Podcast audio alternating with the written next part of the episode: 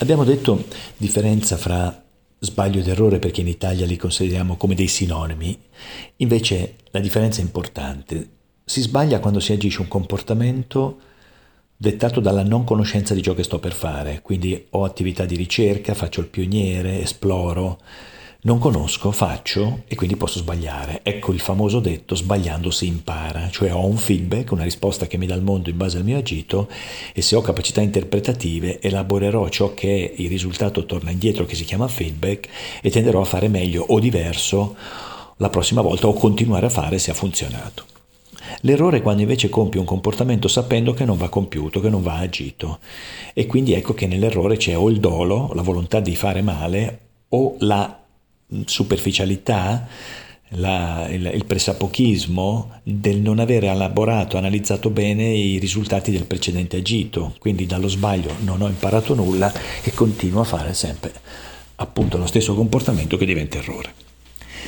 E quindi dicevamo questo l'autoritario non accetta gli sbagli, non accetta neanche che le persone si sperimentino, figurati gli errori.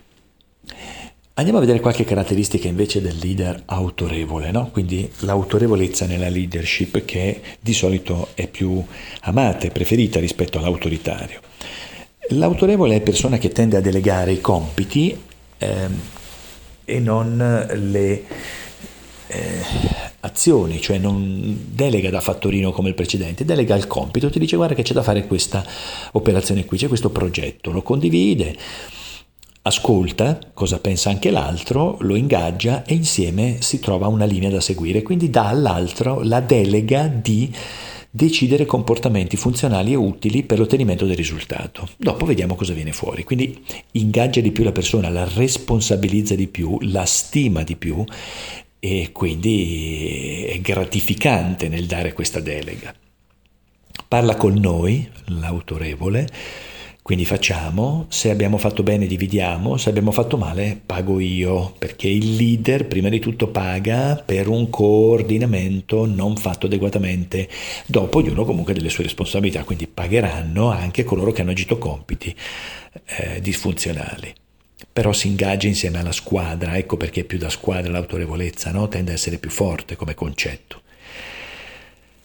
Gestisce le emozioni, è misurato, l'autorevole mm, difficilmente ha comportamenti da prima donna, eh, tende a ridurre l'aggressività, diventa più assertivo, cioè quindi consapevole delle differenze fra le persone, tende a trovare dei punti di incontro piuttosto che di conflitto, è attento a cercare soluzioni, stimola gli altri alla flessibilità, all'innovazione, al cambiamento sa gratificare quando le persone fanno bene, le sa supportare quando queste hanno bisogno di aiuto, quindi evita il cazziatone sterile, ma tende a dare una mano, un aiuto, un favorire. Chi può fare meglio di come ha fatto. Accetta gli sbagli, se sbagli stai facendo, se stai facendo ti stai muovendo, è probabile che tu scopra cose interessanti, comunque sei attivo.